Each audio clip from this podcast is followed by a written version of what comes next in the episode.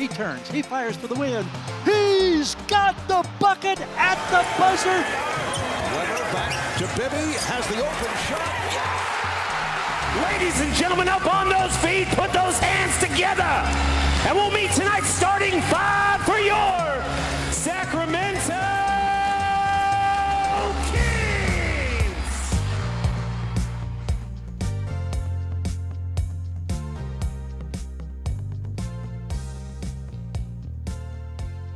Welcome into the Kings Beat podcast. I am James Ham, your Kings insider for ESPN 1320 and the Kings Beat.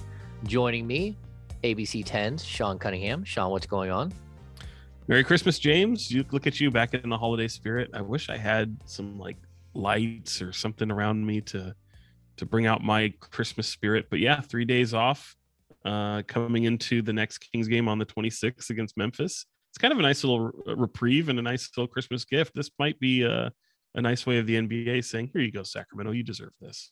Yeah, here you go, Sacramento. We're going to make you play all the games that you're not going to win because you don't have any players, but we'll give you three days off for Christmas because heaven forbid we don't want to put you on TV.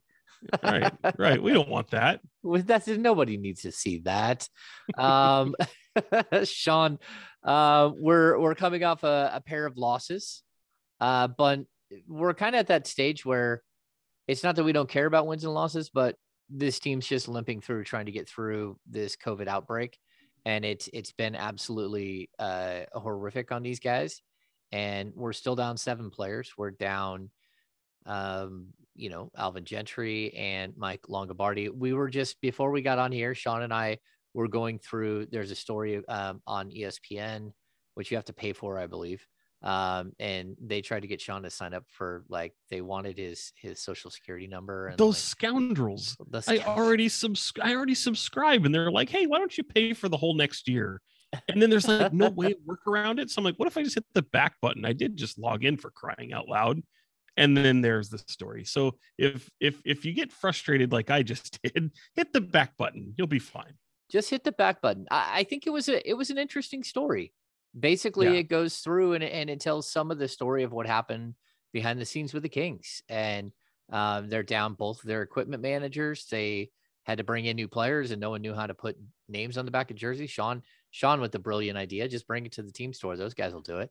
Yeah, Uh, they'll- they do they do fine stitch work over there. They can make it work. they yeah they will um and, and so I, I think it's just yeah just have it printed out on that the big giant screen where you choose what jersey you want and all that just print one out that's fine Just print one out. uh, yeah, it- it's just uh, Ade uh was it Ade Mur- uh, Murkey and Emmanuel Mudiay we're we're going to get into that in a few once Sean silences his phone My um, bad. That's a fine. Time to run a lap. um oh wait Bradley Beal enters the health and safety protocols We and he just played guessed that. where?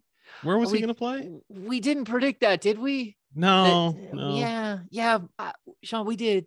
Yeah, well, and did then you you saw with the, what's happening to the Warriors, and I was worried about that going down there with friends of mine who you know were Yeah, on my you know it was on my birthday. I think we told the story and was down there taking it as a spectator, and uh, uh, you know I had friends who had never seen Steph Curry play before, and I'm like, oh, they just played the they're gonna they're gonna play the Kings. I was like, well, they, they're coming back from Toronto. Okay, this this hopefully bodes well. And then you had Wiggins go out, and then you had Jordan Poole go out. I think that was the order in which they went out for COVID Yeah. protocols. And uh, the whole time I'm thinking, man, can you imagine we're driving down there and oh, Steph Curry's out? And unfortunately, that didn't happen. Um, but I mean, gosh, now they just But played the Kings. Lee So- went out the next night. A- and so now we have to worry about the remaining like four players that the Kings have that they may have been exposed uh, during play uh, while playing the Warriors if they hadn't already been exposed by the litany of of uh, teammates that already had it. The same thing with Neemias. Neemias uh, went out later than everybody else, but that also means that he was sitting there on the bench. He was working with his teammates, touching the same set of of basketballs.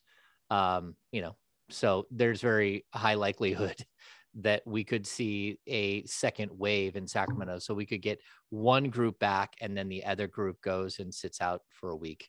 Um, so uh, let's start there, Sean. Let's start there. Well, let's start with this. Number one, uh, make sure you're subscribing to the Kings Beat.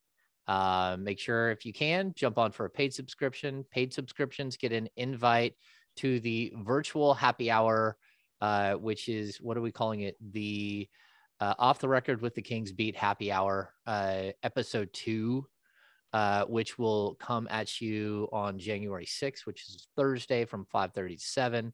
Um, it's a lot of craziness where maybe I, I don't know, Sean. Maybe we could tell the Jason Jones losing his. oh gosh, I don't know if we should do that. I don't know if we should do that. Uh, yeah, we, we've been through some some wars, uh, trying to you know keep the peace. That's all we're trying to do. Keep the peace. We all Uh, we all have our moments, right? We all have our we all have. Oh yeah, yeah. James James lost his his shiz one night. Uh, That's a- yeah, That's a good one. uh, that is a good one. Maybe I'll tell that. I'll tell that on the Kings uh, beat happy hour when uh, when yeah I yeah I let a few people have it. Uh, yeah, that's it. That's actually that's a good one, Sean. I we need to pencil that down as, as something we'll talk about on the Kings beat happy hour. I can't night- wait. the night that James literally like almost had to like have like the arm the uh blood pressure cuff put on him and like yeah I, I blew my top uh yeah I, i'm a redhead i mean that happens uh, i do i do run a little hot sometimes um okay so let's get back to it uh make sure to subscribe to the king's beat uh also hop on subscribe to the youtube channel we get some really cool stuff upcoming um, we're talking about like a Discord channel and some cool stuff that we're going to start doing with that. Um, all kinds of exciting new stuff coming to the King's Beat. Um, so so jump on. Um, Sean, the Kings are are scrambling here and they're signing guys. Uh, like we're up to three players, but I, we don't know if we're done yet or not. Uh, we also don't know when players are going to start coming back from COVID protocol. I, I think it's very possible, especially with the league changing rules, that we could see that tomorrow. We could see it the next day. Even though the Kings aren't playing, we might get word that they're going to be allowed back to practice um, and then ramping up for Sunday. I think by Sunday, we're well over a week for almost every single player. We're into like 10 days for a lot of these players. I think we will see players back on the floor on Sunday. Just what are your what are your thoughts? How do you think that we'll see players back? Well, I wonder about that because usually it was the whole 10 day quarantine, but it's still, as we were talking uh, before we came on, a lot of the every all these players still have to test every single day. So if you go away to be away from the team, um, you know, you're still showing up to, you know, in your car, literally to get a swab to A drive through, a drive through dri- yeah. They roll make the sure that- players roll down a window and they reach in swab. if you're not watching, You're, you're YouTube welcome, video, YouTube. You know, it's a swab. That's in your nose. It's all over. Yeah. Uh, and then they Uh, like zip up the window real quick, like go, go. Which I think is, I mean, I get it. I get it. Someone's got it, and you've you've brought back all these tests, and your days into it. Like sometimes I'd just be like, I, like I would feel like just leave them alone. Let them just let them take a few days, whatever it is. I get it. You still want to test them every single day. This is a business. I, I get it. Um, but yeah, you're testing every single day. So uh, as we even heard, if it's going to be ten days, if it's going to be six days, if you're if you keep testing positive, then what? You know what what happens then? I mean, I know to share a story. I think uh, I I shared a story um, that I did earlier this was it this year? Yeah, this earlier this year on Cody Garbrandt, uh, the UFC fighter, former bantamweight champion. He got COVID in September, October-ish of two, of 2020. He couldn't produce a negative test until the following February, James, and he had all sorts of problems. Um, and they he's what was known as the COVID long hauler, and you know he's one of the most conditioned athletes on the planet. So, fortunately, um, that hopefully doesn't look to be the case for the for the Sacramento Kings. I think we'll find that out. But to your question, James, about like, am I expecting players back? Sure. I think Alvin is the one you're going to expect back because you're not going to see Alvin running up and down the court. Uh, all he has to do is basically return to the regular rigors of being an NBA head coach. And I think that's something that's positive. Should he be able to produce that negative test?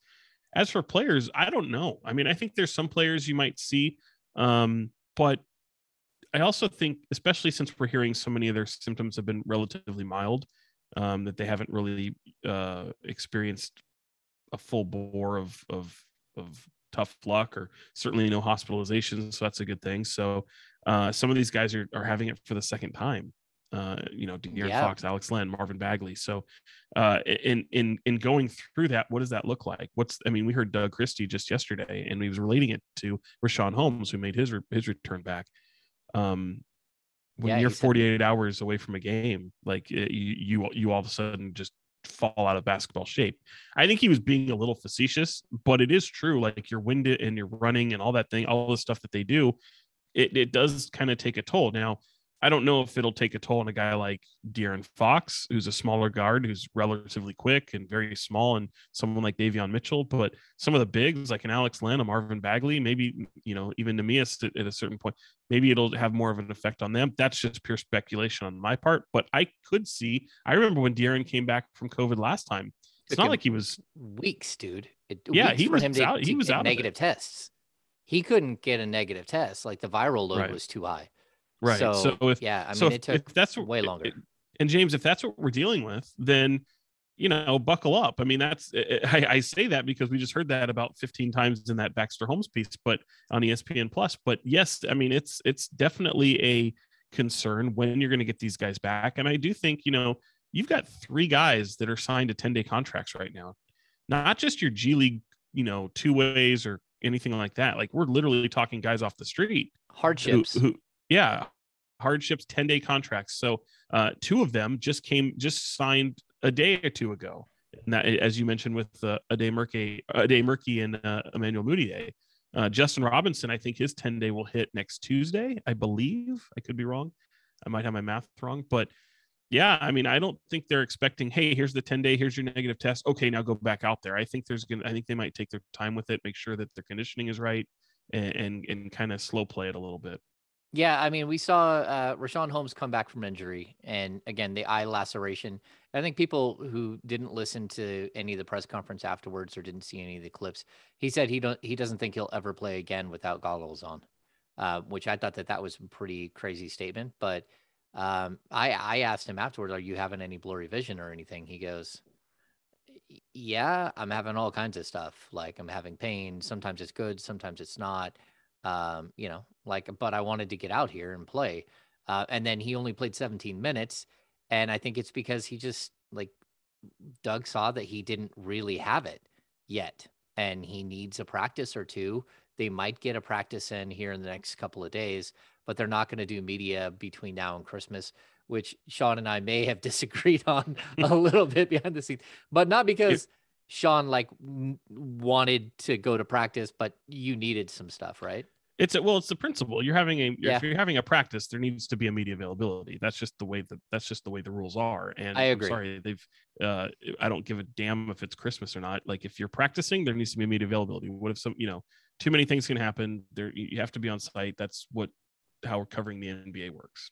Yeah, my my problem, the only problem I have with it, I mean, maybe they could have done a Zoom practice for us, um, but like they are still in an outbreak, and like whether or not these guys are healthy or not, and we're talking about having a, a scrum where you're six to eight feet away, and the last thing, my only like disagreement with Sean in this situation was.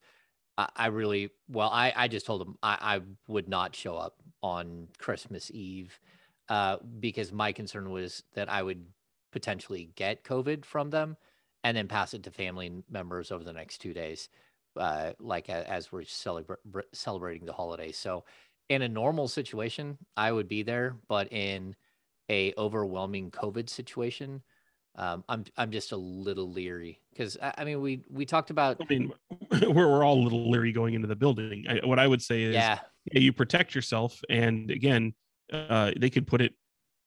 We're in a corner of the gym. Yep. Far away from everybody. And if you want to get rid of the scrum, that's great. I've got a boom pole that ever that all the people are Yeah. supposed to have anyway. Or just bring them into the interview room where we are anywhere we're distance. Like that's not again, whatever the protocols are, that's great. But there needs to be an availability if you're having practice. And that's just No. the you know I, I I understand I understand what you're saying and, and I don't it's not that I disagree with you I, I just yeah. you know, for my own, like, because I know that they, they weren't going to jump through all the hoops if they were going to do it. And then we're going to be in a situation that's a little uncomfortable. And, and so I, I hope that we're going to get through this situation pretty quickly. Uh, but again, I think the problem is that you still have like eight players who didn't just get it. And I'll even point out like Terrence Davis had COVID in September. Mhm. And, and so now here we are, uh, just a, you know, like a, a couple of months later, and he's got it again. Well, we assume he's got it. I mean, he's in COVID protocols. So something's going on, you know, while he's in health and safety protocols.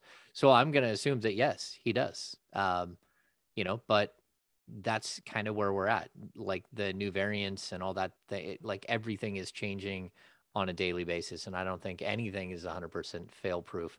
Um, but uh, Sean, these players that are coming in, like I, I think we're we're tough on Justin Robinson just because it wasn't very good. Like what we No. were seeing was not very good at all.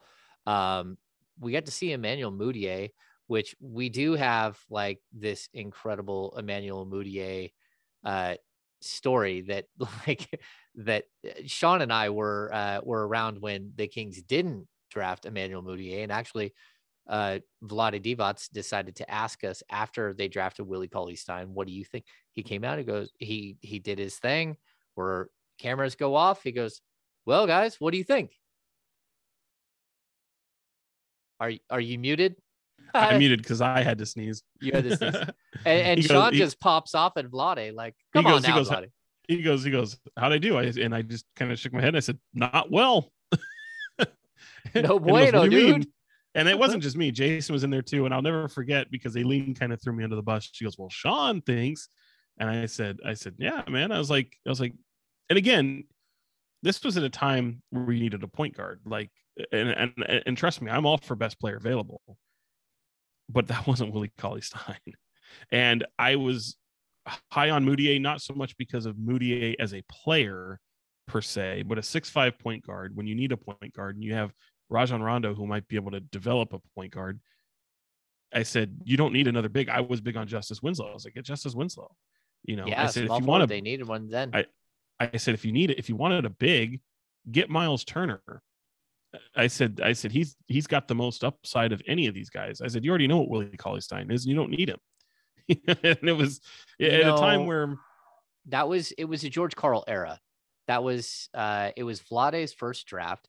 So basically the way that worked was um George got hired for the last uh, I don't know what was it. Michael Malone coached uh to what 11 and 13 so that's 24 and then um 7 and 11 I think. No, no. It was much worse than that. 11 and for 20. Ty Corbin, it was worse. Yeah, it was. Yeah. I don't have it in front of me, but so yeah. we get to the end of the season, like 30 games of George Karl. I know for a fact that George Karl and his staff were all over Willie Cauley Stein because they wanted a rim runner, and George also wanted to trade Demarcus Cousins. Uh, Right. but yeah, but he wanted But a it- rim runner, and that's what Willie was. and and again, like you draft you drafted Willie at a time when again you didn't really need him because you had the All Star Center and you had someone like Kosta Koufos in there and you had all these different. Yeah, I think they still had Costa at that time. It just got him in that first year. Um, but at any rate, I'm, I, I, a lot of these years are are meshing together. But you, the point is, is Vlade came in and the three of the first four draft picks he had were 6'10, 6'11 or taller. And it's Yeah. like you and you had Demarcus Cousins like in his prime. So what are you doing? Um, wasn't it? It didn't make a lot of sense. I was like, if you if that's what you're looking at, then trade the pick. Like, there's so many things you could do. If you don't like, excuse me, if you don't like Mudiay, fantastic. Don't like Mudiay. Like, but again, there were other there were other guards around there. Trade the pick. Like, get some flexibility. You don't have to draft Willie Cauley Stein. Um, there was no upside there. I, he, I mean, he did to his credit, like he did get better. Like he he got better. He developed a little bit more of a shot. Um, but then, as you pointed out, James, in a previous podcast, the the minute he sliced open his finger on the rim in Mexico City, he wasn't doing that again. Yeah. he wasn't he wasn't going he wasn't going for boards, which he was never really a good rebounder anyway. But he was never really going to go for boards. He was never really going to try to block shots like that again. He could always make those instinctive plays, but the ones he had to think about, he'd be like, "Nah, I'll make a business decision." And you know, I don't, I don't look, I don't blame Vlade. He was his, his, his balls on the line, so to speak. So I'll, I'll let him speak for himself. But yeah, I told him, I was like, and Jason Jones agreed with me. He's like, yeah, you've needed a point guard for how many years? And uh, we, we kind of thought you might go point guard in this draft. So and what was his reasoning? I, bel I I can't exactly. I think he thought that he, he just thought Willie was the best case of best player available. He thought that No, uh, he wanted that. He he. I remember him telling me at one point he thought he was the best player available, and he thought that the guy could be an all like all world defender. And but he also said that he didn't want to work out for me, so I don't want to. "Oh yeah, yeah, yeah." I forgot that part. Yes, Yeah, that's and a I that's said- a big issue. He, uh, that it's Mudiay huge. Didn't want to come in and work out for the Kings, and so Right. Vlade didn't want to draft him. And right, and and you just gave a really- your playbook. yeah, that's a really really bad standard to sit uh, set. Um, but I'll also say like, look. And by uh, the way, for people who don't know, Steph Curry never worked out for the Warriors. Never. yeah. So so the way that that, that whole worked uh, that whole situation worked out was between uh, George's first little stint and then the one season where he was the head coach the whole time. During that offseason, he did try to trade DeMarcus Cousins, and that's where we got the snake in the grass emoji. Then we fast forward, they trade Jason Thompson, Carl Landry, and Nick Stauskas, uh, and a future first round pick for air to the For Philadelphia air. for the Philadelphia 76ers. for Um, and- handlebars. you know what that, that that there's a there's an expression for that in the mortgage industry. When you have a prepayment penalty or something like that for somebody who pays off their loan or refinances or whatever, you put the, that that's called putting them with handlebars. You put handlebars on it because that now all of a sudden you can't you're not as flexible as you once were, uh, and there are ramifications that come with it. And that's all you did. You put handlebars in your organization for their draft picks for the next four whatever years. Now, granted, as you're about to point out, it did sort of work out in their favor. Things kind of worked out, but again, it wasn't the most manageable of situations in the years that they did it. No, I wasn't going there because I, I Oh. mean we we've gone through that. My my Yeah. point was that once they made that trade and dumped all that salary, that's when they signed Rondo, Kosta Koufos, and Marco Belinelli in the same offseason. Um, and so they even they drafted Willie and then went and got Kosta, who was Right. George's center on the Nuggets roster. So if you didn't see that they were trying to trade DeMarcus Cousins, I, I don't. And then didn't they come back the next year and draft uh, Yorgos Papagiannis, They did.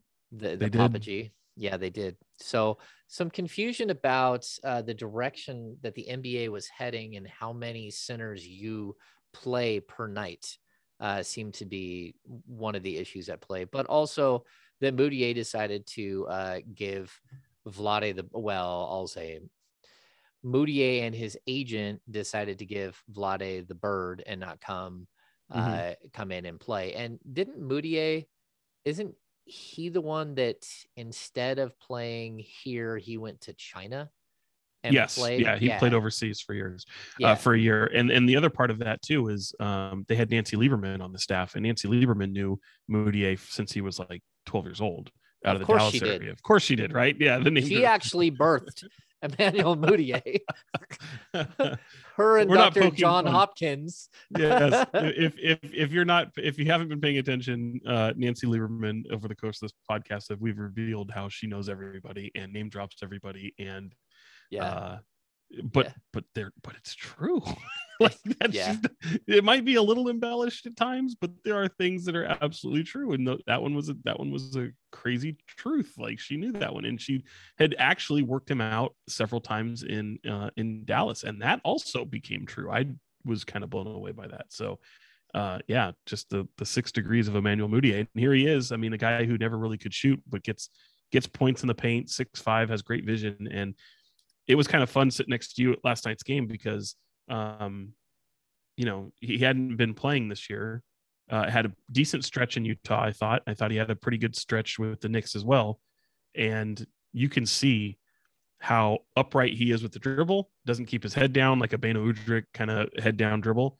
And he's got some really good vision. And i thought he had an I, there were a point where i looked at you. I said this kid should have he should have five assists. He's only 25 years old. They was just like, kept should- bricking, bricking wide open they shots. missed everything. Now, granted, he's not a good shooter, so he, he- you know he missed as well. He gets a lot of times his points in the paint, layup, what have you. Um, but all his passes were beautiful, and he played some pretty pretty nice defense. The thing I was waiting for was like, okay, uh, where is he in the second half? And they didn't go to him, and they put so much of a workload on Tyrese. Like I was waiting, I was like, okay. I mean, you're gonna have Tyrese play 43 minutes. I okay, that's fine, I guess. But there was a lot of pressure on Tyrese last night. And he was not good. I mean, yes, he ended up with a career high assist, and yes, he had 22 points, but his turnovers, his decision. Mean, you heard him after the game. He was very critical of himself, and he and I thought Doug didn't do him much favors by keeping Mudiay or another ball handler on the bench. I mean, it would have been nice to just spell him for a few plays, let him go off ball, you know, just just to kind of collect himself and not have to be so inundated with having to make every right decision at all times through every play of the game. And I thought they put a lot of pressure on Tyrese. And you know, Tyrese is going to welcome it, but I think they could have saved him from himself a little bit last night. Okay, so I think what we saw as soon as Mudiay stepped on the floor, it was like, holy cow, they have another shot creator. It was like this horrible epiphany moment once again that this team doesn't have enough shot creators. And then the fact that he didn't play in the second half, I mean, I, am confused by that as well. I would have liked to have seen him and Tyrese together. Yeah. Um, even if you were going to have Tyrese on the court for the entire second half, let him play off the ball for five possessions, 10 possessions, let him catch his breath and and let him be an off-ball shooter, which he's really really good at. Mm-hmm. So I, I, think that that was a, a bit of a, a snafu with. I think Doug was just trying to hold it together. He also looked at the fact that they had three days off and like, look, I'm going to run some of these guys into the ground um, and, and, just see if we can we can hang. Uh, the other thing is, the Clippers did something that was very strange. They were they were picking the Kings up like a good like seven feet before the three point line they they were running their big man all the way out uh, above. They set the nail at the above the three point line, which yeah. I thought was absolutely crazy. And it was brilliant. It was, but like that's something that Tyree should have been able to pick apart, and that's well, why he had 13 assists. But yeah, and and what we've heard so many so often is how Tyronn Lue is so brilliant in his in in adjusting gameplay and and and making in game um adjustments. Yep that was a brilliant move because you recognize immediately that they're putting a lot on Tyrese, and Tyrese is the most frail guy out there. No offense. And you know, you're gonna you're gonna rough him up. You're gonna try and physical. You're gonna try and take him away, especially at a time where Buddy just can't hit anything. Um, and man, we've talked about how Doug has gone with longer lineups, trying to find defense uh, I think they tried to get physical, and I think they were trying to rough up Tyrese quite a bit. And I think it was pretty effective, to be honest. Yeah. So we're gonna get. There's a couple of things that Sean just brought up that I want to get to, um, like very distinctly, uh, when it comes to Doug and the, and the job he's done over the last five games. Um, when it comes to the buddy situation yet again. Um, but Sean, let's just close the book on Mudiay. Uh, and I'll ask you this because I, I think I have a, a, pretty strong opinion on this. I think with like what did he play three, four, or five minutes? I think in that stretch, seven, I believe. Yeah. Was it that much? I uh, think it was seven. I have it right in front of me. I was looking at it a minute ago. Oh, yeah. I lied. I closed my I closed my window, but I do have it here. Um, yeah. Um, Mudiay played eight minutes, eight minutes, two seconds. Yeah. Okay. So um, I, I thought he should have played more. I thought he should have played in the second half. And I'll even go this far the Kings have a lack of playmaking overall. I honestly believe they should waive Robert Woodard and just pick Emmanuel Mudiay for up for the rest of the season. And and I know this too. Like we just saw that Danuel House just signed a, a 10 day contract with the Houston Rockets. I would have picked up. No, with the Knicks. With the with the Knicks. I mean, no, no, with the Knicks. Yeah, yeah, he yeah. was with the Houston Rockets. They, they waived him so he could go someplace somewhere else. He went to the Knicks on a ten day, but the Kings were involved in that and were trying to get him. Uh, he's a former Monte McNair player, um, and, and these ten day hardship contracts. You don't have to keep a guy for 10 days. You got to pay him for 10 days, but you can waive a guy and pick another guy up if one guy doesn't work out or if one guy slips into protocol or whatever. Um, you can, those things are like, they're almost like tear up contracts at this point.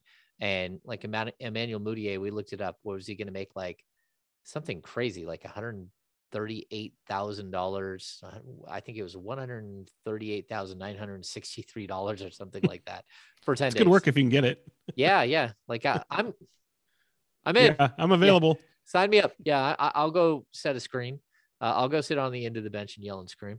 Um, yeah. So, so I think that the Kings could do some other things here. I think that if House becomes available again, we could see the Kings chase him again. Six foot six, small forward, built like a Mack truck, can shoot the three ball, three and D guy that played in Houston while Monte McNair was there. So, just my opinion, though, I like what I saw from Emmanuel Mudiay, and he's young enough. And I would say, like, why not? Like, you do not have enough depth right now to get through this this situation, and we're going to see more of these things, in my opinion. Um, so, I would. Well, and we've talked we've talked about that, like like a playmaker with size, where especially when you're going with some of these.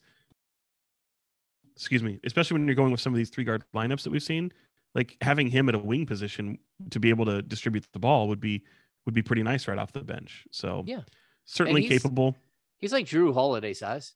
I mean, he's a he's a good sized dude. I mean, he's built like that. He's big. He's thick. Um, as far as Mudiay, and, and it reminds me a little bit of like Tyreke Evans light. Yeah, You know, that's what he kind of like on the court, how he kind of plays, and I, I think he's a little bit more engaged on the defensive end. Um, so that would be a, what would you would you consider that, Sean? I would. I think you could probably even do better depending upon how things fall out. But I think now that everyone's grabbing so many people from the G League and free agents, um, you, you know, I'd I'd kind of be like you mentioned, James. I think this is a good point because of the hardship. You can tear them up. You can see who falls out. Maybe there's guys that um, become available along the way. I, I know a guy I was looking at at one point before the Bulls picked him up under under the ten day was was Stanley Johnson. Um, Yeah. Not that he's so much of a playmaker, but the guy is a very, very, very, very talented player who just for whatever reason hasn't made it work. And I thought this could be a nice opportunity for him. Um, so that he's, he's a guy I've kind of looked at, especially for getting another, you know, small forward. I think he could maybe fit that bills. But uh, yeah, but maybe maybe Mudiay would be a better fit. I think Danuel House is something you got to watch and see if that comes available. I think there's that's the part I want to find out, and you might know this better than I do, James. When it comes to House, is like, what's the contract? What's the money like for him in particular? Because like, isn't it a little bit different than most players? I mean, you have the ten day thing, but what if you sign him for the rest of the season? Um, Like- part of his contract i- it is picked up. Um, like there's a, a portion that the new team pays for, um, but also he uh, as as long as he doesn't sign a multi-year deal, then he doesn't just get all the money. Like Mm. because he's waived, there's there's an offset. I think it's like fifty percent. So if you sign him to a two million dollar deal and he's already making like four and a half with with the Rockets, then I think there's like a million dollar offset. So the Rockets get some of the money back, and the Knicks don't have to pay as much money, and he doesn't get all of the money. So it, it's a little bit different. Um, Well, but- it sounds like it's it sounds like it's tough for Sacramento in that regard if they were interested, well, yeah, but like I beyond think- beyond a ten day. Yeah, if you don't, so the Kings could not have picked him up on waivers because the Kings don't have the salary cap uh, space to actually pick somebody up. And you know, someone said something today. Oh, this is just Vivek being cheap on Twitter, and I I, and I responded, Hey, look, Vivek, the Kings have hundred thirty million dollar payroll. It's the highest payroll the Kings have ever had in their history. And the NBA salary cap is, I think, 111, 112 million this year. So he's like 18 million over the cap. The Kings are paying. The fact that they're paying for a roster that may or may not make the playoffs is a is a whole nother uh, discussion. But specifically, Vivek isn't cheap. Vivek built helped build the entire arena out. Uh, he he built the the giant hotel, that whole the whole DOCO area. A lot of that money came directly from Vivek's pockets. Well, It well, and even and think about even just from the basketball standpoint, like he's paid head coaches that aren't here. I mean, there's a lot of Oh yeah, he adjectives. a lot of those. he, he- there's a lot of adjectives that you can call that you can slap on Vivek Ranadive. I mean, frugal and cheap is not one of them. I mean, this guy. He look what the money he had to give to De'Aaron Fox. He did it. It's the biggest contract in Kings history. I mean, there there are things that he's done. Plus, James, there's owners that during this pandemic and all the money that they've lost from a from a from a team standpoint, over 100 million in the first few months. Yeah, the Uh, Kings have lost a couple of hundred million. I don't know what the exact total is, but yeah, it was hundred million in the, like the first three months. And when they did a cash call, there were owners that were like, I ain't got it. Well, guess what? Vivek covered it. So, Yeah, you know, it's not, I mean, to call the guy cheap, I mean, that's completely unfair, uneducated, and it's just flat out wrong. I mean, it's not, that's not the case. I There- did. but there's a, there's a lot of things you could call him, but that ain't it. that ain't it. I did go to his Christmas party one time. He's not cheap. But it's just flat out. I, I got an invite one time and I, I, I, I wanted to go and I was just like, uh, no, I'm not going I show, Uh, up, I show up in my sneakers and hat and hoodie and they're just like, oh, you didn't get the memo. it's kind of close to black tie. Yeah, I got Yeah. to. I think uh, the wife and I went down. We got to Davis, and it, we would already been stuck in traffic forever. We'd already been driving like a little over two hours, and I hit Waze to see how much further it was, and it was two and a half hours more, and we almost turned around. I'm like, and then we had to drive home. We did not get a hotel room. That was a mistake. Um, but there were like at least 100 people on staff, and then Yeah. and then um, MC Hammer showed up and started working the DJ booth. Yeah, man, he lives right down the street, lives in Yeah. the Livermore. So And Ron Artest was there. Yeah, it, it was it was interesting. It it was uh it was different to say the Did- least. did you meet Roger Craig? Have you met my friend Roger Craig? So that's a joke around it that uh anytime that Vivek doesn't want to talk to you, which is most of the time, because Vivek is like he's he's an introvert. He's not like he doesn't and he also doesn't want to speak to media quite a bit. Um anytime I think that he, I do think that he is a little bit more open to that, but they don't want him to. Yes. Okay. So uh Vivek will literally like if Roger Craig is with him, he will introduce you to Roger Craig and then you turn back and I swear Vivek has like in the Acme hole from the cartoons where he throws out a hole in the ground and jumps through it and boom, he's gone. You're like, this dude is magical. He he's magical, Sean. Where did he go? He's like, Have you met my friend Roger Craig? And he dissolves into Run space interference. Yep. yeah so it, it's definitely interesting i'll say this i was at the party um and vivek was walking through and you could he kind of had his head down and he was like you could see how stressed out he was because this is at his house and there's so many people there and he glanced up for a sec as he's walking through and he caught my eyes and he put his head back down and then he stopped and hi how are you and he stopped for a second and you could see that all of these people in his house very few of them he knew right. There's And- a lot of people who know my gate code now. Yeah and he uh certainly you know I, I think it's a little bit because i'm a redhead and there aren't that many of us but like there's an instant like oh i know you and he stopped and he said hello and he uh he met my wife and like you know he, he took a breath for a sec but you could just see him wearing the stress of all these people like they're touching my stuff they're everywhere. It's like yeah man you invited them it's okay um, I don't know how we got on this subject, but I don't I, either. s- My- I it's say usually yes my to fault. Mudiay.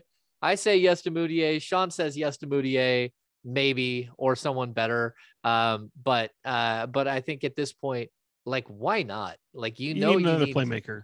yeah, and and so, so why not play Jahmi'us Ramsey? And I said, well, because Mudiay has 300 games of experience.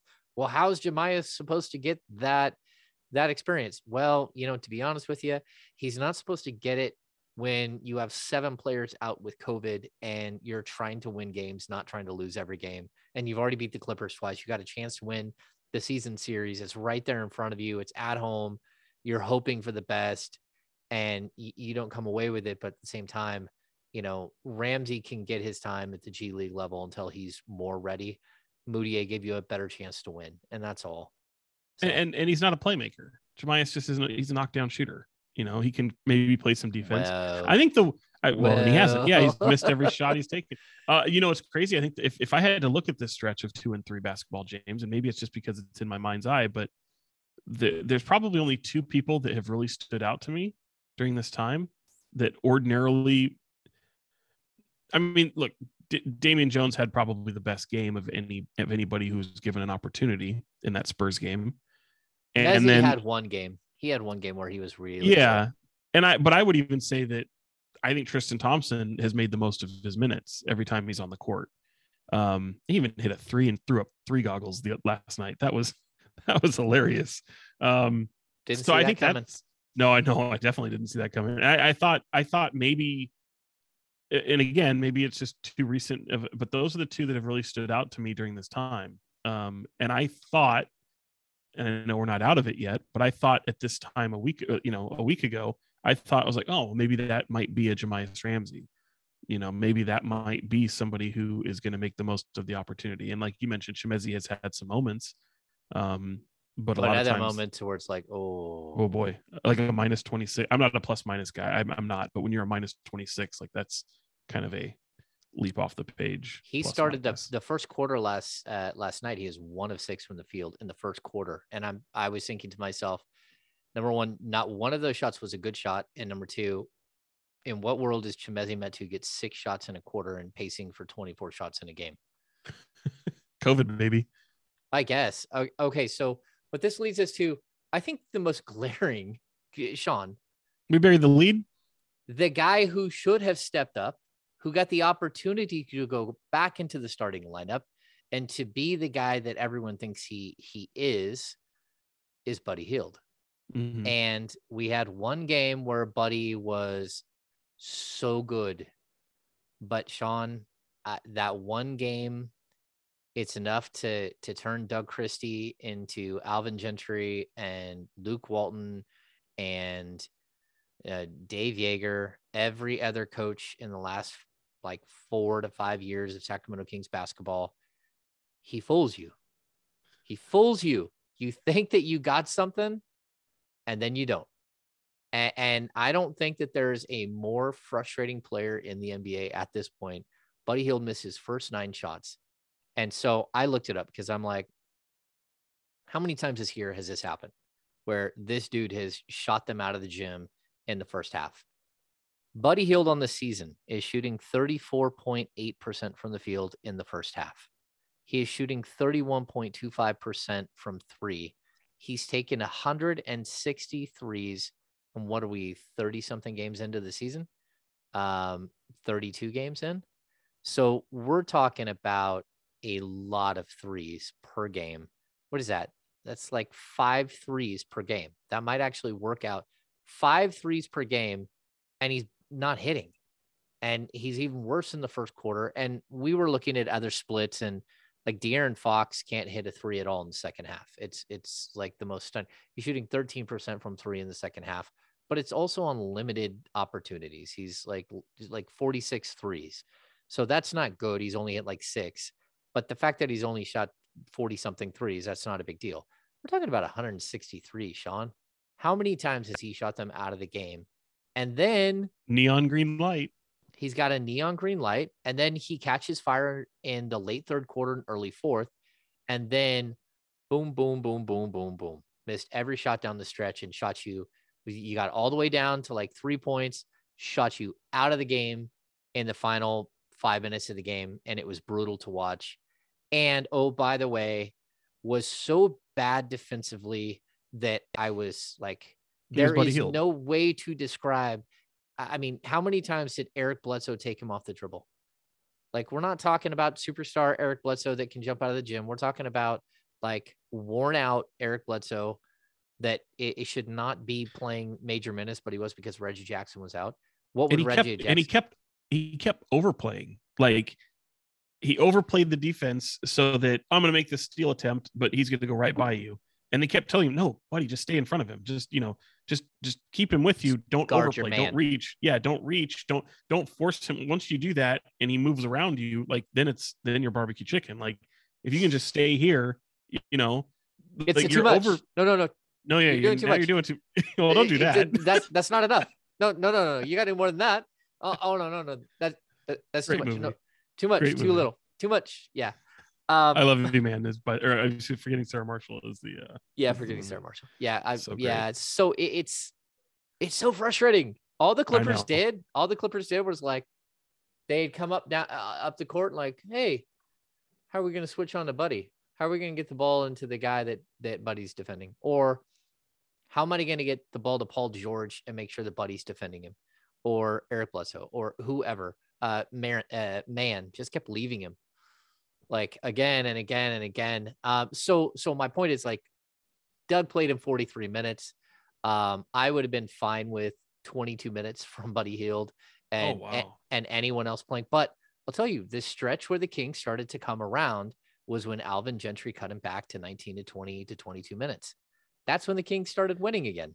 Well, and, And- it also coincided with Alvin, I think, recognizing either Buddy's got it or he doesn't, and it, that that coincided with a time where Buddy was really shooting terribly this season. Like he started off really great in the beginning of the season, and then it got this murkiness where it was very inconsistent, and then it just went through like games, like a stretch of games where we're talking like a really bad stretch of games for Buddy Hield, where he's just not hitting, and it's just affecting everything. So what Alvin did was trim the minutes and I thought that was that was great. Um, and I thought we were going to see a little bit of that from Doug, but maybe when you're just without so many players, like he's just this is the tough part because I, I I this is where I see, as you call it, kind of like the the foolishness of these coaches who get uh um oh I don't know poisoned or or or Mesmerized, by yeah. mesmerized. Yeah, I mean like you're basically seeing Buddy Hield as this thing that maybe he's not. I understand, but when you're the Sacramento Kings, and James, you're reading off the statistics, even in that, even in those stretches of how how he hasn't been, it's still like among their better from the perimeter. Like that just shows you how not good this team is. Like, and even when this team is not good, it's like, well, he can get me back. He's. I always say if you're going to have Buddy Hield on your team, he can't be your second or third. He has to be what he what he is. It's just a catch and shoot guy, whether it's off the bench or starting. I don't really give a damn, but you just have to be able to let him do what he does and then surround him with pieces that don't allow him to do what he does, which is the bad stuff. Um, you know, right? They need him as a playmaker right now. They need him to make shots. They need him for all these things, and he's playing upwards of 40 minutes a game. I thought last night you, you, you just can't you just can't keep riding with them i mean that first half james it was i got it written down here it was one of 12 one of 10 from three okay and i think he started 0 of 9. yeah Yeah. Started 0 of and 9 and he 0 of 7 finished- from three, and finished what five of 22 something like that. some yeah i mean it's just you got to recognize that the guy just doesn't have it. And again it's still a good decoy i guess. I mean i, I look they were still they were still throwing stuff at him um defensively but maybe you don't play him in the third. I don't know what it is. Maybe you're like all right buddy you don't have it. Let's sit you out. Maybe start you with the third see what how that goes. You miss a couple shots. All right quick leash pull you out and we don't see you back until maybe the fourth. You can start the fourth and if you can catch fire in the fourth great. That's what we want. But man it's it's it's like it's the expression you've coined to live by the buddy die by the buddy.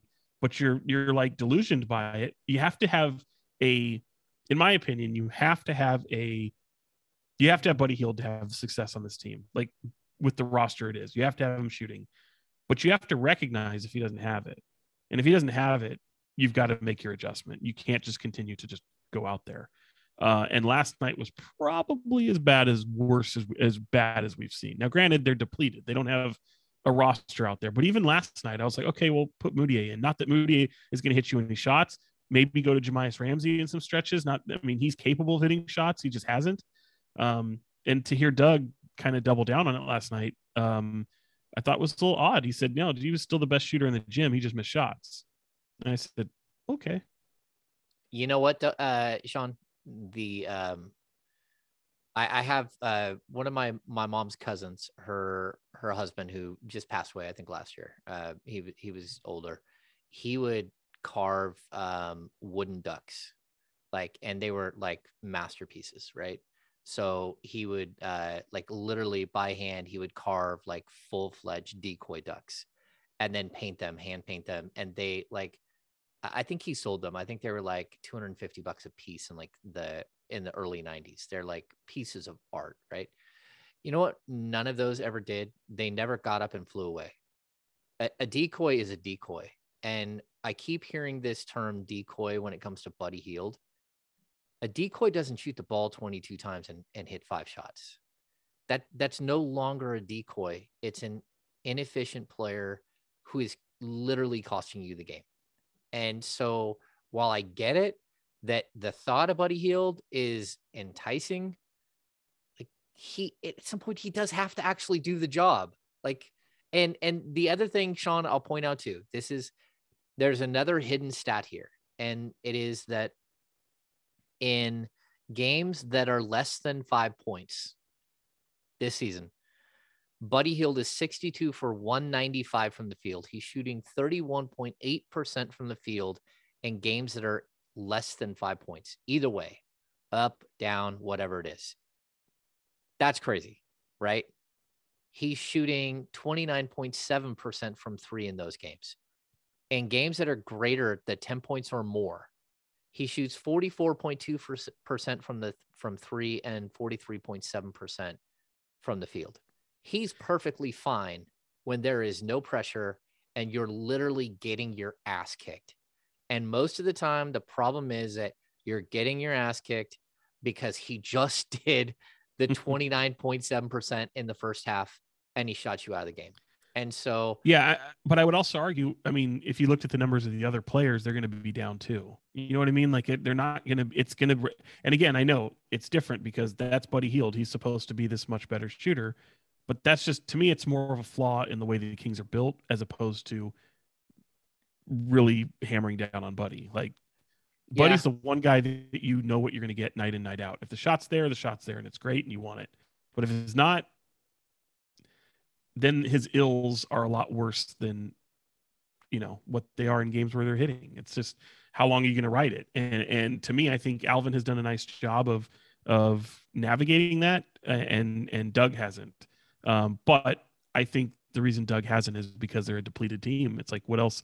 I think he looks at is what else is, is he going to do? I also I also don't like the visual. And again, this could be a lot of I haven't been able to talk to Doug about, about this. Um, but Doug spends a lot of his time away from the bench at midcourt watching everything. The one person that gets to come to talk to him is Jonah Herscu, and they have a discussion. Then they go into their coaches huddle, and then he comes to the to the bench in the timeout and talks to his players. There's not a lot of communication going on with the staff. Um, I don't know why. I it, I don't think it's a great visual. There could be more to it, but Doug spends all his time out at midcourt, and I I just don't think that's a good look. Okay, so that's a great segue because we're going to get into Doug Christie, the uh, two and three coach of the Kings. Um, and so I get what you're saying.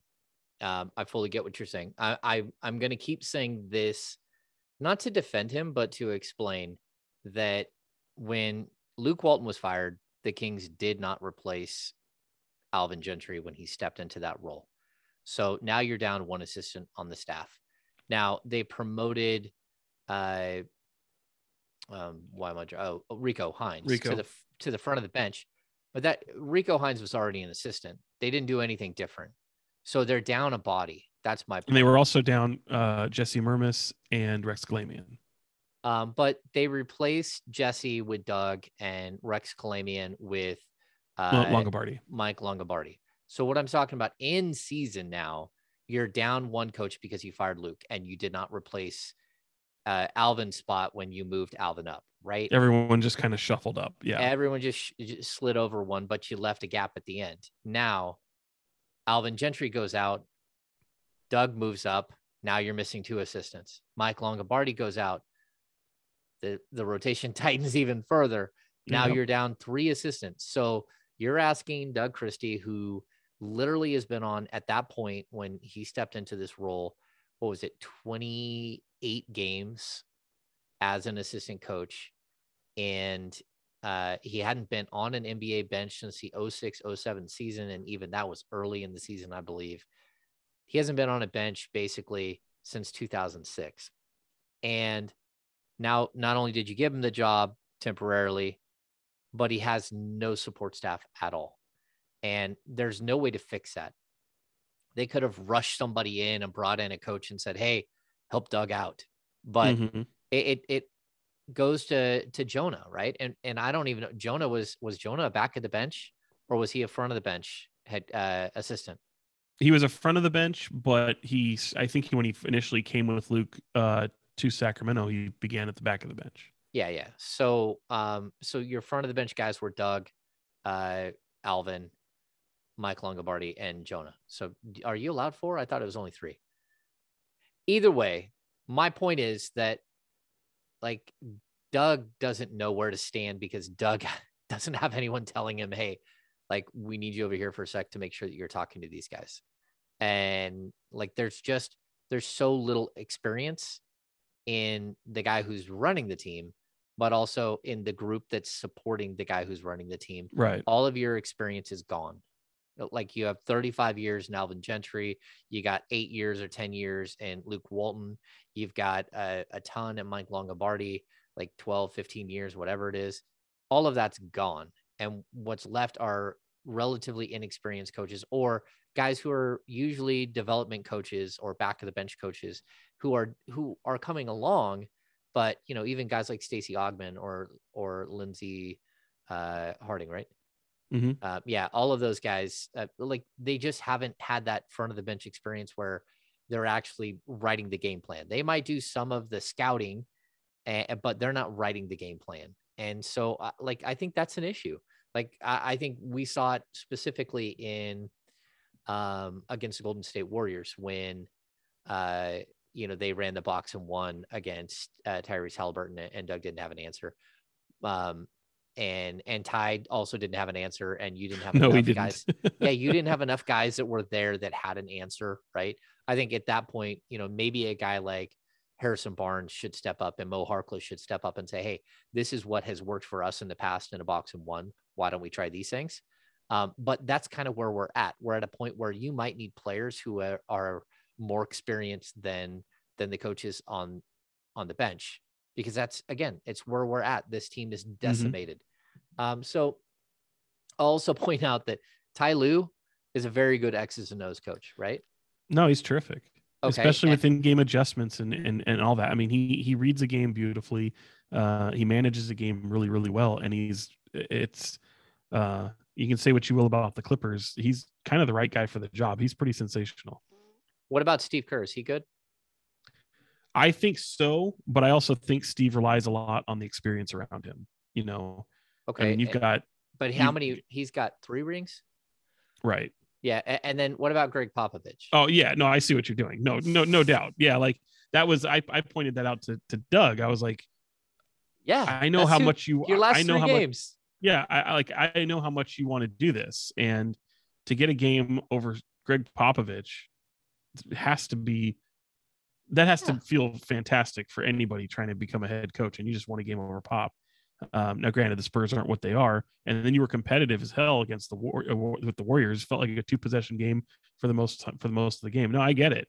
Uh, I think you it- ran I out think of gas. Yeah, yeah i mean these are good moments for uh for doug i get the whole i'm proud of my team every single time he comes in there i get it um but at the same time like there's you know there's going to be growing pains spade to spade like you know there's still still loss is a loss right so I two and agree. three uh i do think it was you know look i think the kings would would love to be one game under 500 right like or, or, you know that to me is is what you show as is a goal for the season. If you can finish 500, you're a playoff team. So, uh, especially in this West right now, I think 500 right now is a six seed, isn't it? Five or Uh, six. yeah, either five, five or six. Yeah, Yeah. it's it's not good. Yeah, Like I- Denver, Denver right now is a 500 team. Uh, you know, I'm going to say something to StatMuse people. Uh, that that was. Did you see that tweet they had about uh, since the Lakers signed Isaiah Thomas, they're 0 and three. I did not, but it, yeah, Uh, oh yeah, I think I think um, uh, Rudy Gay responded like, "That's some bullshit" or something. Like, why would you put that stat out there? I'll also say that the Lakers are. I- I think they're 15 and 15 since they didn't trade for Buddy Hield. I mean, that's LeBron that- James. I- yeah, I mean, there you go. that's there. There's your stat. I mean, that's that's just as. I mean, good. hey, the Lakers have not been good. They're an old team. I mean, you look at you're trying to get by with LeBron, who's already on the downside of his career. I mean, LeBron's still phenomenal. I'm not trying to say. I mean, any team would still kill to have LeBron, but the Westbrook thing is is weird. I didn't mean to segue into the Lakers. I, know. just, I it's I just a point. Like, I, I like I hate that we see these stats that pop up, and maybe that's what people think I'm doing, like picking out stats with Buddy Hield. But the dude has 160 three point attempts in in the first half of games through the first 32 games. That's not a small sample. Where I mean, he's shooting Right. 30 percent from the field. So, um, yeah, Sean. I, I- mean, like, I'm willing to give Doug a little bit more time, but I also know that th- it's very likely that Doug has coached his last game uh, Mhm. this season. That Alvin Gentry will be back on Sunday. It- we're not sure about that, but it's very possible. And if I look at the five game total and I look at the fact that he had no assistance and no help, um, and then I add in the fact that seven, well, six of his players, even you can even cut back to five of his quote unquote regulars are gone, including his his numero uno and De'Aaron Fox, but also Marvin Bagley, who is playing very well. Uh, Yeah. Terrence Davis, who was playing exceptional when he got sick. Um, you know, like Alex Len was starting at center for a bunch of games because you had Richaun Holmes out. Like those players were meaningful to this team, and to not have them and to have an inexperienced coach with an inexperienced staff, just really, I, I, I think that you can't judge him as much to say like, look, you survived it and you didn't go 0 and 5. And because Yeah. Everything When- could have been gone. Oh, everything was pointing towards 0 and 5. and most people thought you would go on five. And, and I would say, you know, if you're grading it, you know, you're he's definitely a passable grade. Um, I'd probably give him Yeah. a B plus. Uh, I think that's probably pretty fair, being objective. Um, I mean, you know, I both we on a personal level rooting like hell for the guy. But then if you ask me, okay, did he show enough to to be considered as a head coach in this league? Sure. Would I like to see Doug Christie in the mix for a head coaching gig at by next year? No, no, I probably would not. Yeah, I'll Why? say this: like it, it's Well- it's okay. Go ahead. Why? Because I think you can and should do better. Okay. But I- and I that's think- no slide on Doug. I just think I honestly, and if if Doug's part of that that bench or somebody else's bench, great. I think you're lucky to have him. But you know, again, when it comes down to head coaching, it's like okay, he showed some things. It was nice, but I don't think he's there yet. No, I, I don't. I'm not going to disagree with that. I, I think it at the least, Doug needs to spend the next 50 games learning from Alvin Gentry every single moment. And I know Oh, that the guy he takes notes. I think giving him a taste like this is gonna like it's gonna be huge for his development as a coach. It's like giving a guy a handful of starts because you have a couple of injuries, and then he goes back to the bench and he sits there and thinks about, okay, what did I learn? And you know, Doug said it a couple of times. I haven't even had time to process any of this. I'm just trying to get us through. I'm just trying to survive. Well, I, I hope part of the process coming out of it is that okay, I I need to lean in to Alvin Gentry for the next the next four months and learn as much as possible. And if the opportunity comes up this summer, then maybe it's an opportunity that they give him, maybe it's not. But if nothing else, I know that he will be better prepared after the next 50 games than he was after 28 games as an assistant. And so, like, I, I think that there are there's a lot of uh, a good that can happen here. I think the the way that the players followed him, um, the energy that they played with, all of those things you could see on the court. They got beat because they weren't a better team. The Mhm. players that they had weren't better. And and could there have been some coaching differences? Sure. Uh, you know, are there mistakes that were made? Yeah, there was a point where he, I, I think he forgot to put in a point guard um, for like a minute and a half. But again, like he only has one point guard really on that bench. And Yeah. So you're trying to manage and you're trying to survive while you're missing half your players and you don't even have equipment managers to put names on the back of jerseys. Like I wanted to, I would the tragedy too is like I, I would have really liked to have seen what he would have done with De'Aaron. Like, would there be any mix? Would there be any change there? Because obviously we saw a longer lineup, and I, and look, he's going to go with De'Aaron. I'm not saying he's not, but you know, would we still not see a three guard rotation? Would we still see, you know, more of a traditional point guard, two guard? Um, I would have. There's a lot of things I would have liked to have seen what he what he would have done had he had De'Aaron Fox. Well, he had him for one game, and uh, I and Fox was phenomenal.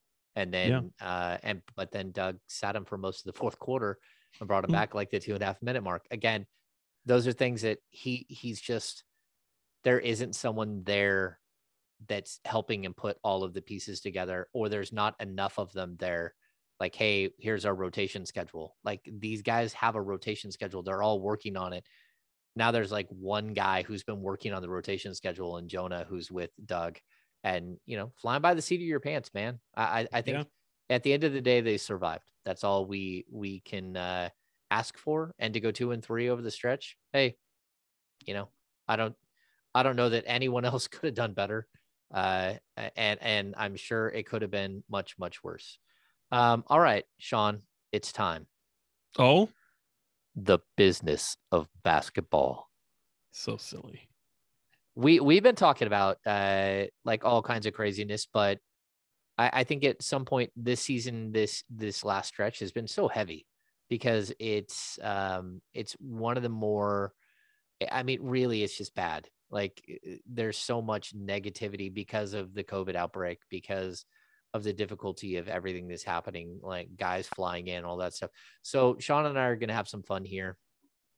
Uh and we're gonna talk about Christmas because uh Christmas is two days away and uh, to me like I, I like i don't want to be uh, non-inclusive here whatever holidays you you uh, you celebrate that's uh, you know we we're happy for you we're not uh, this is sean and i just happen to celebrate christmas so we're going to talk about christmas and uh, we'll start with this sean what are your three top christmas movies Mm, top three. That's really hard to bring down to top three.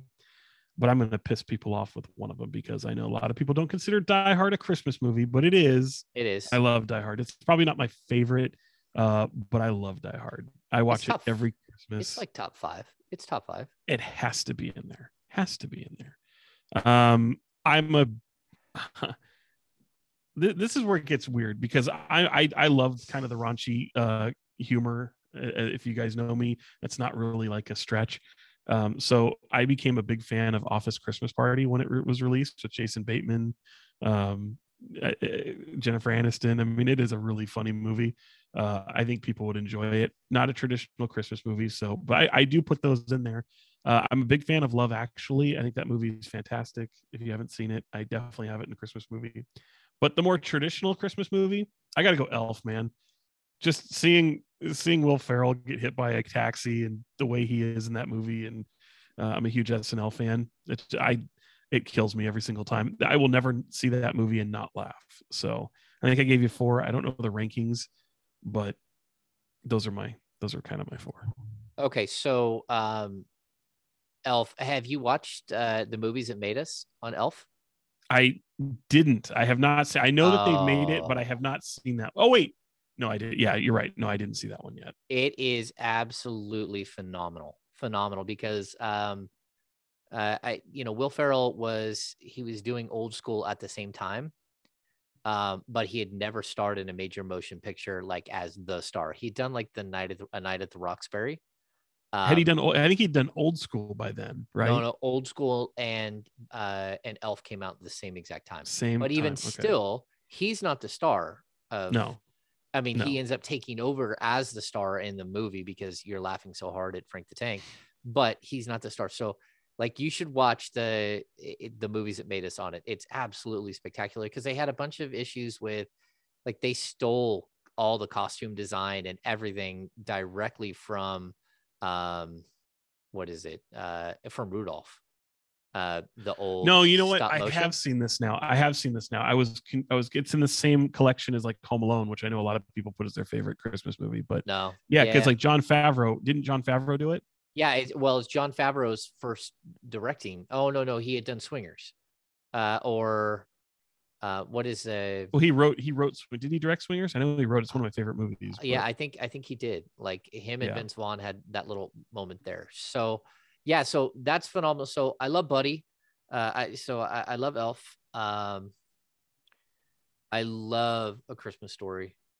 Uh, mm. and and then I, I, think my my third favorite, I like Christmas Vacation. Oh, I yeah. swear, every time you watch it, there. I mean, you know, like even like the the little stuff that happens in that movie uh, is just absolutely spectacular. It's brilliant. No, yeah, brilliant. and it's still it holds up so incredibly well.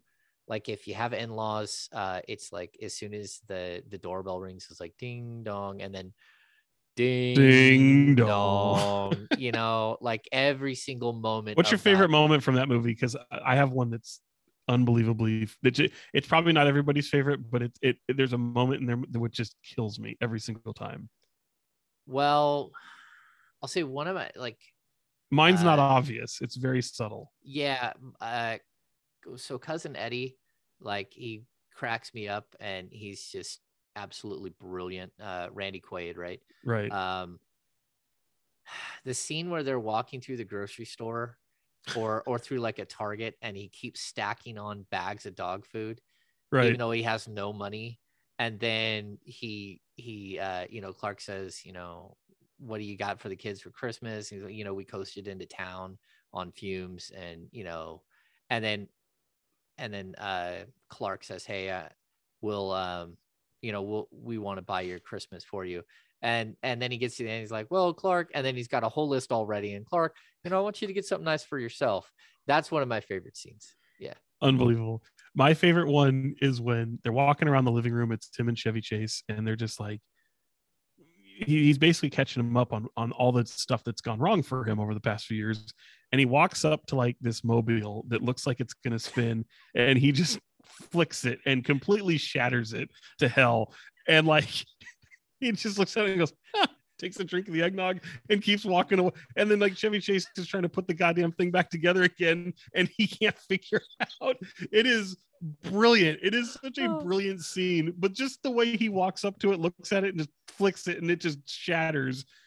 And he just goes, "Eh, you know, just whatever. It absolutely slays me every single even time. like the the the super old lady and they they it's like excuse me and she goes oh did i pass gas clark and the old and man goes, hus- "Did the room clear out?" No. did the did the room clear out bethany um yeah like uh, my wife and i we we laugh so hard every single time and that and you know like he's he's literally dumping toxic fumes down it's not the sewage he's putting it down a storm drain ah Right. shitter's full right. you know um yeah so uh, that i think it's that's it's so high on my list. Um it might be number one but again elf is is spectacular uh, absolutely spectacular I, like and and we we watch the home alone movies every year too Mhm. um but only the first two. Anything after two is just shameful and shouldn't be on there at all.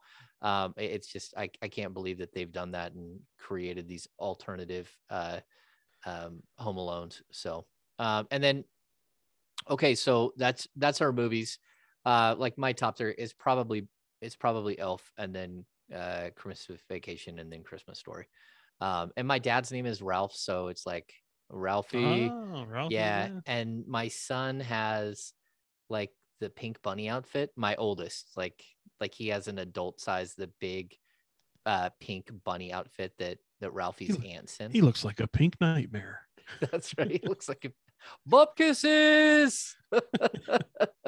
um okay, and then Sean, uh what's the the greatest Christmas gift you ever got? I, I'm gonna say as a as a child because As a child, yeah like be, like you can't say something you got for yourself and uh and you know like I, I don't, I've got some amazing gifts from my wife over the years but like as a young person what was your favorite gift yeah, man. Uh, I can tell you that it had, you know, not for y'all to feel sorry for me, but we never, we weren't known for getting great gifts at Christmas time. Uh, but I will say, probably the PlayStation 2. Like when I ended up getting PlayStation 2, um, I, I got, I got it, or may- maybe it was no, it's probably the. I don't, I didn't get. Play, I actually bought the PlayStation 2 myself, so I think it was the PlayStation. PlayStation, the first PlayStation we got, uh, we got it like two years after everyone else had it. So, um, but yeah, I, I, that that was probably the best. I remember I'm I'm old enough to where James. Um, well, I know you're older than me, which makes me feel bad, feel feel good. But uh, I remember we were uh, living in an apartment, uh, and uh, I, I did get the NES system with Super Mario Brothers. Now I'm four years old, but I still remember this. And uh, I remember they got it that year, uh, and and my my mother's husband and my uncle ended up playing it the entire. I just got to watch. I could never really play it for the first however long. Uh, but yeah, it was it was. Uh, they spent they stayed up all night trying to beat that damn thing, and it was I was right there with them, so it was kind of fun. So yeah, it probably came back to video games. Um, but yeah, we didn't we didn't get a lot of great gifts, but those are probably the two that probably stick out the most. uh i i got an atari 2600 so i'll i'll even date myself more than sean um and that was cool but a couple of years later uh my friends had trans uh, had started doing commodore 64s So me and my brother had uh like in the back like a magazine you could pick out like packages and we had told our parents that we wanted a Commodore 64 but it was expensive and we weren't rich kids at all. Like we my dad is a construction worker. So um we got to christmas and there were two big giant boxes under the tree and so we thought well maybe we got him well one was for me and one was for my brother my brother's only 15 months older than me so we opened them and it was sleeping bags and we were so bummed out So and we're like, oh, sleeping bags. But you can't be that way. So we, you know, played it off. sure you like, can. If it's socks and underwear, throw a tantrum. So right at the last second, my my mom said, "Oh, I think we've got one more thing," and they wheeled out. I mean, it, it ended up being like four boxes because it came with like like not even a daisy pinwheel. It was the next one after the day, but the laser printer where if you like like accidentally brush the paper with your fingernail, it scratched the paper. And it didn't have lines, so you had to like tear. It came in a spool, and you had to tear the paper up. So if you did like a report for school, it would take like an hour to print. But then after that, you had to like tear it off very carefully and hope that you didn't like like chingus the bottom of your of your mm. piece of paper. And so anyway, yeah, that that was probably the best at Commodore 64. And you know, because you got to play video games nonstop and and then have those the the big giant floppy disks that you know Oh, those are those Yeah. are those are something. fourth and inches. That's what we played all the time. Fourth and inches and hardball. Yeah. So Uh, Wow. Yeah, you're not that much older than me, and I have no idea what those are. So well, I mean, uh, you know, Tecmo Super Bowl, right? I remember that. Tecmo yeah. Bowl. Yeah, that's like one of the greatest games ever. Yeah, fourth and inches and hardball. Actually, uh hardball, if you've ever watched Princess Bride, um, which I know that you have, that's what he's playing when his grandpa comes in the room. He's playing hardball Oh. on, on the on the television. So it was it was a baseball game that was it was fun. You could create well fourth and inches. You could create your own players. That's what it was the first time. But your players still look the same. you, you didn't, it didn't matter if you made him like seven feet tall. No, he was still this big still same. still the same on the screen. So yeah. Uh, anyway, um, Sean, do you have any final thoughts? I do. Uh, the blowing in the cartridge of an of a Nintendo 85 or NES. I don't think it ever worked, but everyone did it, and then it worked. Like people say that it never worked. I think it worked. I think there was something to that. Yeah, and I, my best friend got a Sega Genesis, uh, like Those the first great. time. Yeah, Love with Genesis. the the like the the flight simulator one, which is what like was big. That was always nuts, and we didn't have that. We didn't. We I I didn't even get a Nintendo. I never had a like a Nintendo.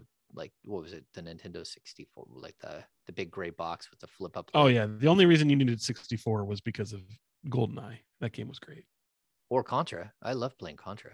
I had a friend who had one, and we would play up, up, down, down, left, right, left, right, BA. Oh, you up. mean the regular NES? I was thinking of the uh, N64. Did N64 have Contra? I don't know. No, no. I well, yeah, I think it did, but I meant the original Nintendo. The original original Contra was was that was dope. I like that. Yeah, it was awesome. So, all right. Well, um, happy holidays, everyone. Uh, whatever you celebrate, enjoy it. Yeah. Uh, enjoy it with family. If you don't celebrate it, uh, that's fine. Just look out the window and look at your neighbors celebrating it, and, and have some joy for their celebration. Um, I'm making prime rib for Christmas Day. You, you doing anything special? Uh, I- I am. I'm, go- I'm going to uh, safely meet with some family. I don't know what they're making. I know I'm no part of it, so that means Sean gets to clean up, which I'm always happy to do because uh, I don't. I get kicked out of the kitchen, so I, I want to help out in some way. So I'll definitely clean up. But uh, yeah, I don't. I don't know what the. I know they had prime rib for Thanksgiving, which don't get me started. I think we talked about that. Uh, you know, when you don't have turkey on Thanksgiving, that's just a travesty. So yeah, I don't I don't know what they're making, but I'm looking forward to it for sure. And hopefully, hopefully it's a nice little precursor to get ready for the week ahead. Because what, four home games in six nights? Oh, great! During during a during a global pandemic, four games in six nights. we Right don't even have the turn of the right before the turn of the new year. That's right. And then we even have a New Year's Eve game. Um, and Luka's in health and safety protocols, which, you know, maybe they they moved up everything and Luka will be back, but there's also a possibility that the Kings play, I think, Dallas twice, right? Um, in the span of a couple of days. They Yeah, it's Dallas a back to back. Yeah, so we have no idea if Luka will be there or not. Um, all right, well, that's going to do it for this edition of the uh, the Kings Beat podcast. Thanks for sticking with us. Uh, we hope that you're enjoying what we're doing. We're having a good time, whether you are or not. Uh, messing with each other. and have- we're having Have- fun. yeah, we're having a good time. Um, be safe out there. Uh, make sure to subscribe to the King's Beat. Uh, do a paid subscription if you can. Give it to yourself for Christmas. You know, There you go. There it is. There's your Christmas gift. Um, the happy hour is coming, uh, January 6th. Yeah, It's- it is. Yeah, and, and we're excited about that. I think we're gonna add a, a guest. We're gonna add it. That's uh, I'll I'll figure out something and we'll add somebody to to the docket with us. Uh, but we're having a good time with this, and we hope you are too. So for Sean Cunningham, I am James Ham. Merry Christmas from the King's Beat. Uh, we'll see you next week.